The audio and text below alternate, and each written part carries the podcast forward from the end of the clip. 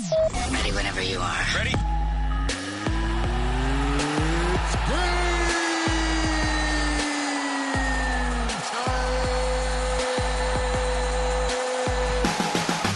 Well, we got a lot going on in DC sports. No shortstop for the Nationals. The bullpen continues to suck. Everyone hates Ernie Grunfeld.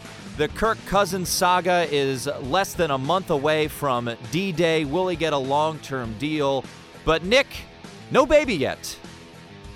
What is taking so long? I don't understand how some babies can come so early and some babies are just like, nah, I'm going to sit in here and simmer a little while longer. The human body is uh, is an interesting It's thing. so weird, yeah, man.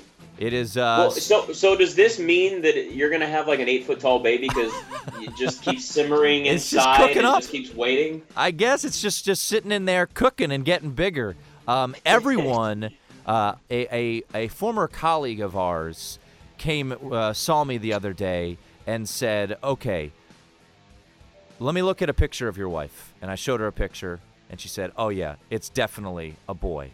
And then she said, "And now that the baby is late, the old wives' tale is that boys want to stay with their mom as long as possible while girls are ready to get out. And then uh, the other wives' tale is that girls take the beauty away from the woman. And that that's not the case with a boy. So we don't know. We still are in the dark. Nobody knows uh, if it's a boy or a girl.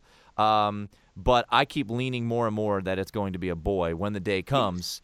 But you know, we'll see. it, it's it's funny through all this. Like I've tried to remember multiple times whether you told me if it was a boy or a girl, and then I re- would remember. Oh, that's right. They don't want to know till it actually happens. So that to me makes this even harder. Like you're waiting forever. I know. You don't even know if it's a boy or a girl. So do you have stuff like bought?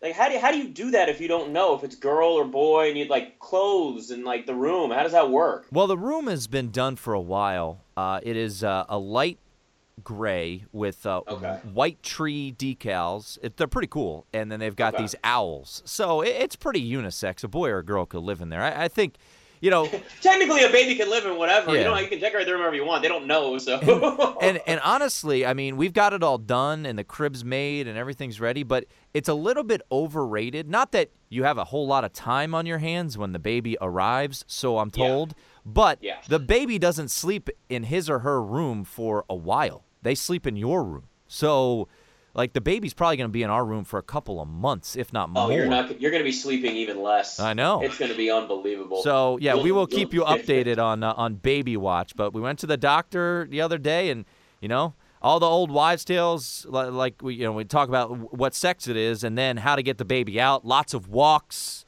Uh, the spicy food thing I think has been debunked, but yeah, we're just another person said make a lot of plans. You know, make sure you've got a lot of things on the schedule. So the baby so you're just busy and then maybe the baby will just just arrive. If you're sitting around it's not gonna you know come out. So yeah we're trying to make as many plans as possible. We we kind of assumed nick that the baby would be here by july 4th so we didn't make any plans. So now we're kind of scrambling. We're like hey uh what you guys doing? You guys want to Well, hang out? You want to go out to dinner? I'm gonna be. In, I'm gonna be in Chicago if you want to come hang out in Chicago with me. I know. We, uh, every, everyone in our family is uh, is going to the beach, and where we live in Annapolis, it's about a two-hour drive without traffic, and of course there'll be tons of traffic. But we're like, Yeah. "Ah, it would be great to go to the beach, but we're just thinking like that would be so um, irresponsible, knowing that we would have to drive two hours back to get to the hospital. So Right.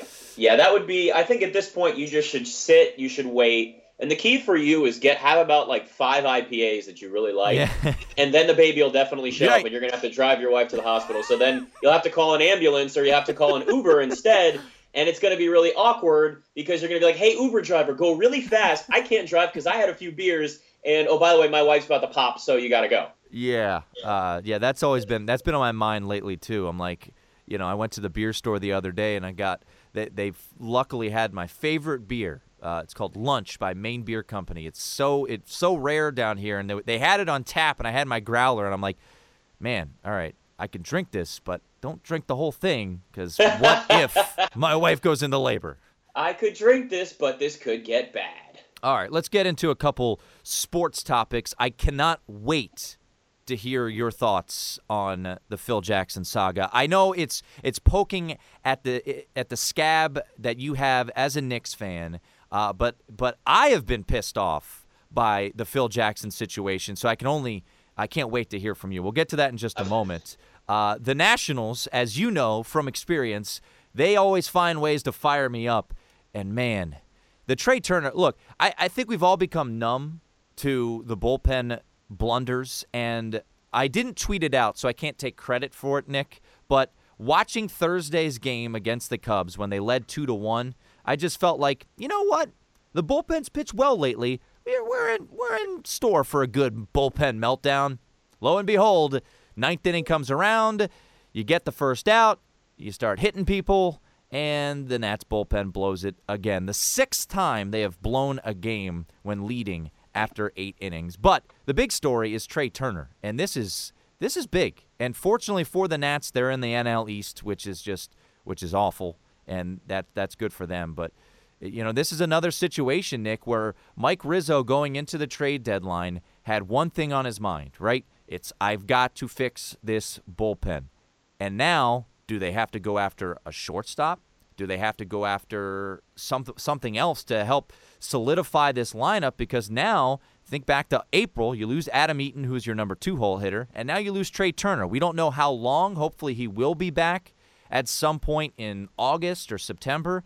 But man, this is a huge blow because not only is he your leadoff guy, he was playing incredible this past month. He leads the uh, majors in stolen bases, had a four stolen base game against the Cubs it, this is a huge, huge hit uh, for the Nationals, and you know their their saving grace has been their lineup, and now no Trea Turner atop it is uh, is a really scary, scary scenario. Yeah, I mean, look, they, they they have at least some sort of cushion in the division, which is nice. But the baseball season's long. I, you and I have learned this before, where we've seen, and you more than me. You're, I mean, I know you're the baseball nerd far more than me, but you, we've seen teams blow massive division leads far later in the season than where the Nats are right now. I, I hope, I just hope that they don't get comfortable with that cushion that they have because you never know what's going to happen. And yes, yeah, some of it can certainly be injuries, right? I mean, we're looking at this, and you, you see Trea Turner now going down. The Nats have dealt with other injuries throughout the season anyway. They've got a ridiculous, like the bullpen. I don't even want to get into that. I don't want to talk about it because I feel like it's the same conversation every week. Like if you could just take Tim some, let's take some audio from what we talked about maybe a month ago with the bullpen and just plug it in when we get to that point, I think we'd be okay. We don't really need to do anything else with it. But like I have you seen the just, movie real quickly on the bullpen? You, yeah. You've seen the movie Perfect Storm, right? Oh yeah, yeah, yeah, yeah, yeah. Well, yeah. the concept is right. It was this, uh, you know, uh, there was this this crazy two storms were meeting, and it was just this mega storm. And George Clooney and Mark Wahlberg are going to get a lot of fish, and they they meet this mega storm and whatever. This bullpen has been a perfect storm of crap because yeah. you look at the Lerners, the reports coming out from uh, from FanRag Sports that the Lerners were unwilling to pay for Greg Holland. Then you also look at Mike Rizzo maybe not making the right moves and falling short and not getting David Robertson in the in the trade that brought Adam Eaton to town. So you got that going as well. Then you also the Nats did go out and sign Joe Blanton, who was pretty good last year in a setup role for the Dodgers. And then you have guys who were solid last year in like Shawn Kelley and Blake Treinen, and everything has gone wrong. First off, you didn't get the guys that you wanted. Then the guys you did bring in have regressed, and the guys that were good last year have regressed as well. So everything that could go wrong with this bullpen has gone wrong. And oh, by the way, the one guy that seemed to be a promising piece to your bullpen, Koda Glover, now has a inflammation in his shoulder, and we don't know how long he's going to be out. So it's just been a, a perfect storm of duty everywhere when it comes to Dude, the bullpen. Seriously, duty? That's the best word you could come up with. Well, on, I didn't want to curse. I mean, I could curse a, on this. You're a, you're a big boy. You can do more than that. Yeah, but I mean, like, like it's it is one of those things where I mean, you know, my philosophy on baseball. It's a long, long damn season, and I just can't get emotionally distraught over certain situations that happen in June or even July. Once we get past the All Star break, then I start to get a little more concerned about certain trends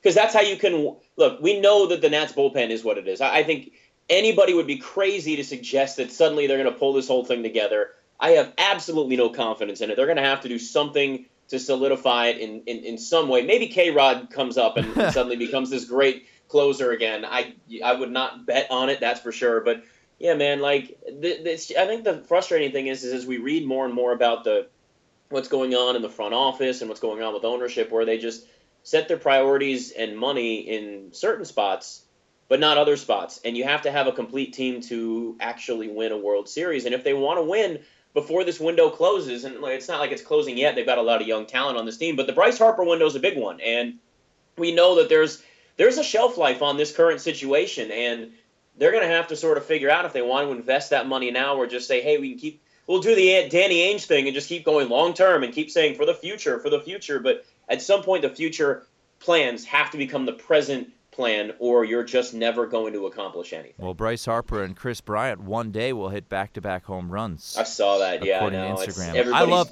You know, I'm the biggest Bryce Harper defender out there. That was a silly tweet uh, or Instagram post or whatever. yeah, you're just yeah, you're just trolling.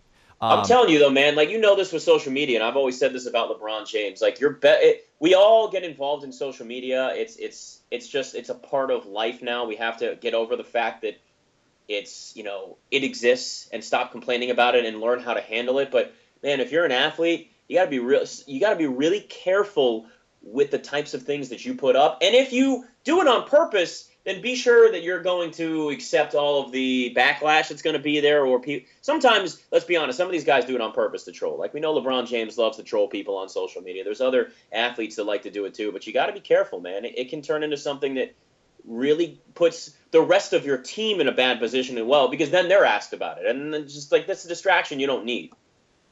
We haven't talked since the NBA draft, and uh, the great thing about you and I, are dynamic, is I like basketball, I like the NBA, I like drafts, but you are the NBA guy. I, you like baseball, and when the playoffs come around, you love yeah, watching yeah. it, but you don't like the minutia every day, and I do. So that's the great thing about our little relationship here is that we uh, we're you're my yin to yin and yang. Um, there you I go. guess if that's a, a good way to compare, but I, I just felt like it was such a lazy narrative by people in Washington, D.C. to blast Ernie for this trade that was made. And everywhere else, outside of Washington, D.C., Nick, it was applauded. Wow, you, you got a, a capable backup point guard in Tim Frazier for the 52nd pick in the draft.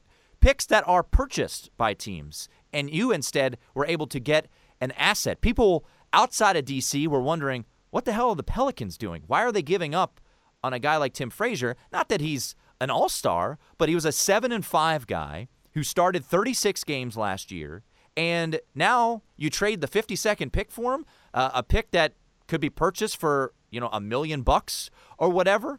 But the narrative in town, Nick, was that up, oh, here we go again. They're punting on the NBA draft. And I know that you have a lot to say about this, but let's just look at the previous drafts and why they were so uh, disastrous in some people's minds. Well, another night off by Ernie. Thanks, Ernie. Well, last year, the Wizards made a deadline deal to get Markieff Morris. Gave up their first round pick, which was uh, which was a top ten protected. Ended up being boy uh, Georgios Papagiannis. So yeah, you love saying you love saying that name. I do. Would you prefer to have Markieff Morris on what is an incredibly team friendly deal, or Georgios Papagiannis? Don't answer. I'll just let you think about that one. Second round pick in 2016 was given up because the Wizards traded up to get Kelly Oubre in 2015. You know what? You, you whatever. You, you can say that they should have kept that pick. 2015, by the way, they did draft Aaron White, 49th overall, who has played exactly zero minutes in an NBA game, continues to stay overseas. This year, the Wizards traded their first round pick to the Nets for Bojan Bogdanovic, and then they got Tim Frazier for the second round pick this year. And oh, by the way, according to a lot of reports, Nick, and you know this, but maybe our listeners don't, the Wizards were very interested in Florida forward Devin Robinson might have been that selection at 52, and instead they were able to sign him as an undrafted free agent. He will be playing with the Wizards in Las Vegas with the Summer League. I understand the venom that people have in D.C. for Ernie Grunfeld, and it is a different discussion for another day. Should he still have his job after all the issues that he's had and the ups and downs and the Andray Blatche extension, all that?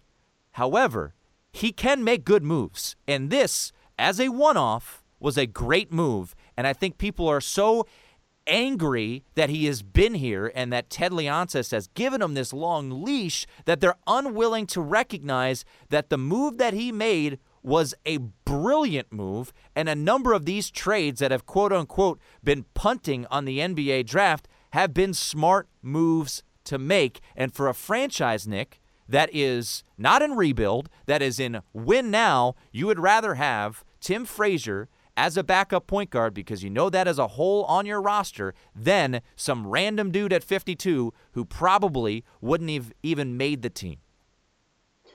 You know, it's so funny. I've realized now that a lot of people will just listen to what whatever the common, whatever the easy narrative is, whatever the easy argument is, is that, well, I'm just going to have to go along with that because this person and this person has said it. And nobody ever goes back and, and looks at the big picture. Nobody looks at the big history. I wrote about this before. I think I wrote about it. It was on, it was on the fandc.com. It was one of the places I'm writing in.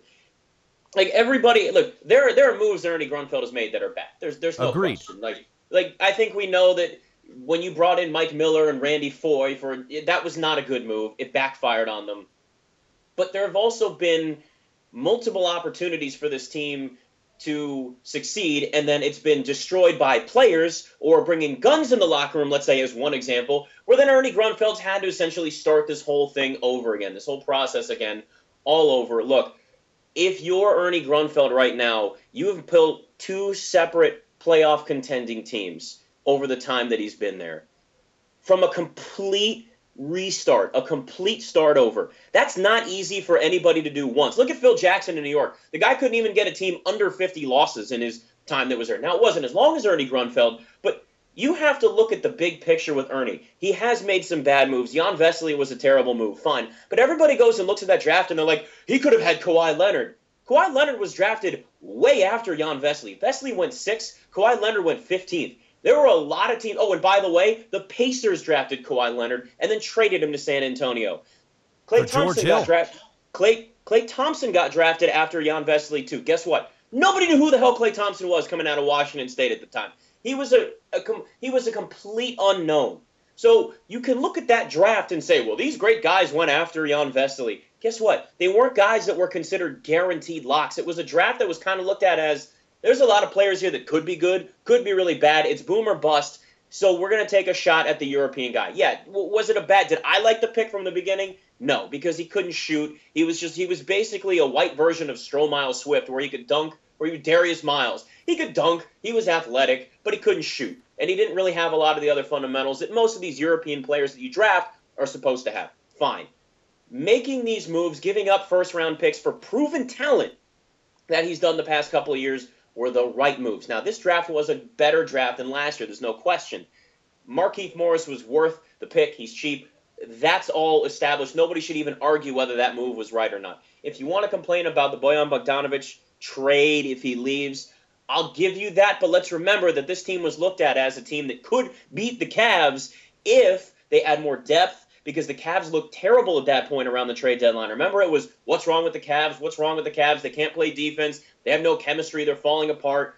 The narrative was the Eastern Conference is more open than it's been in the past few years. Let's take advantage of it. They went and got a guy that did play well for them for a while off the bench, a scoring, shooting punch that they needed when they were like, remember, the Wizards bench was like the Nats bullpen, where they couldn't find any answers to it whatsoever. The difference is, is that Ernie Grunfeld went out and found himself a closer, found himself a bullpen guy, and did help that bench for a long period of time.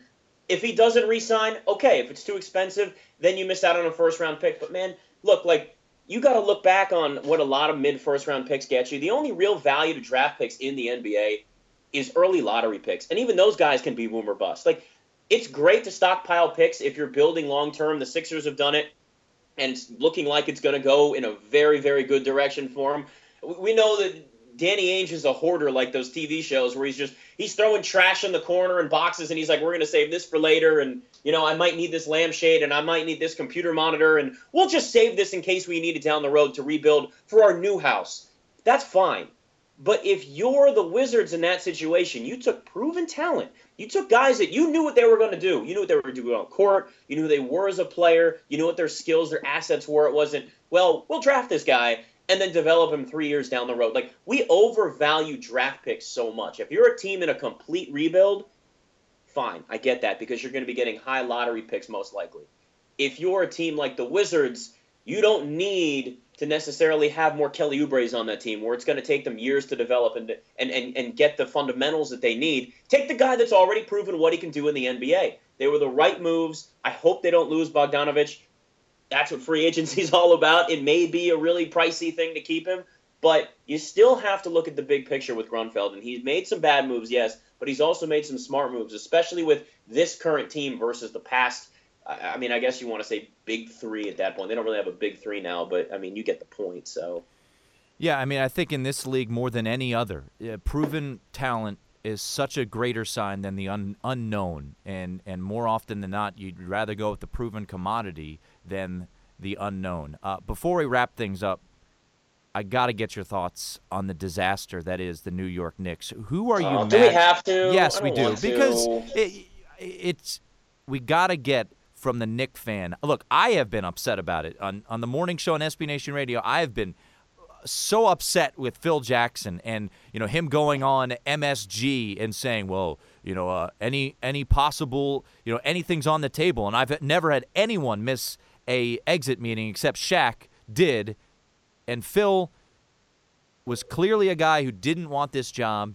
And uh, in the end, when I take a step back, he's a genius because he was a part time team president who thought his outdated offense would somehow work in a run and gun NBA nowadays. And he didn't show up to the NBA combine because, well, my team doesn't have a pick. It's not how the game works. He didn't want to be a team president, but he had a moron owner who was born on third but thought he hit a triple, Jimmy Dolan, who loves the fact that his band can play at Madison Square Garden on the night of the draft, give him $60 million over three years, basically, because he picked up that option.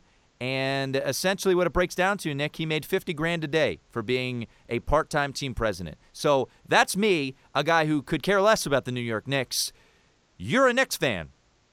Go ahead. Phil Jackson wanted to stay relevant more than actually do his job. That's really what it was all about. He got paid $12 million for what was essentially a hobby. He got to play around with a team and say, mm, maybe I can do this. Maybe I can have fun with this little hobby of mine here and, and you know, be a team president and try to see if I can put something together. And let me also show everybody that, hey, remember, I'm Phil Jackson, the triangle. Remember the triangle offense? Remember what I did back in the 90s with, with the Bulls in the early 2000s with the Lakers? Well, the NBA is obviously exactly the same today. So I need to make sure that we still realize that all of this this hooey that there is with this spreading the floor and the Warriors, well, that's just crap. I'm Phil Jackson, and what I need to do is show everybody that the triangle is what matters. The triangle is the ultimate offense in the NBA because I'm a genius and nobody else knows what they're doing. So let me go and shove this down everyone's throats until I destroy a desperate franchise that all they want is relevancy. They don't even want a championship right now.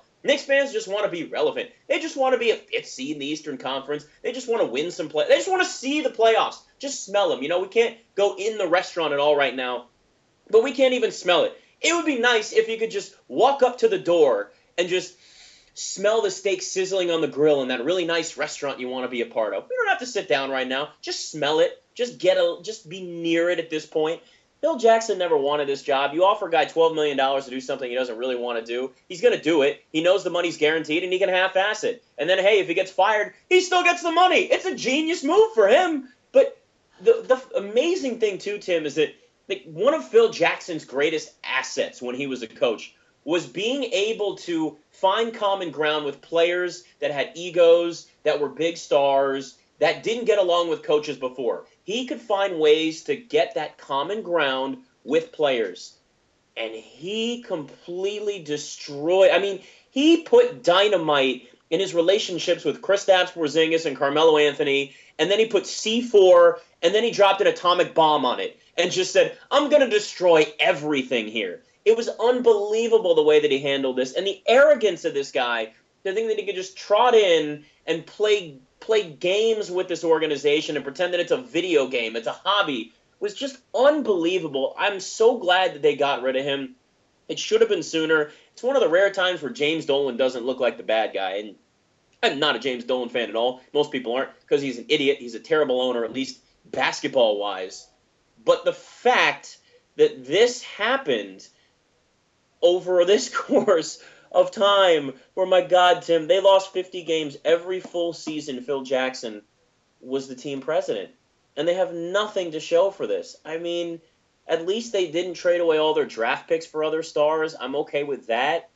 But just bring somebody in that actually understands basketball. If it's david griffin if you have to get sam presti somehow from oklahoma city if you have to get masai ujiri I don't care. Get one of them. Those guys are great basketball minds, and then get out of their way and let them do it. Oh, and by the way, free agents may actually want to go to New York now. Players didn't want to go to New York because of Phil Jackson. Think about that. I mean, this is the legendary coach, Phil Jackson.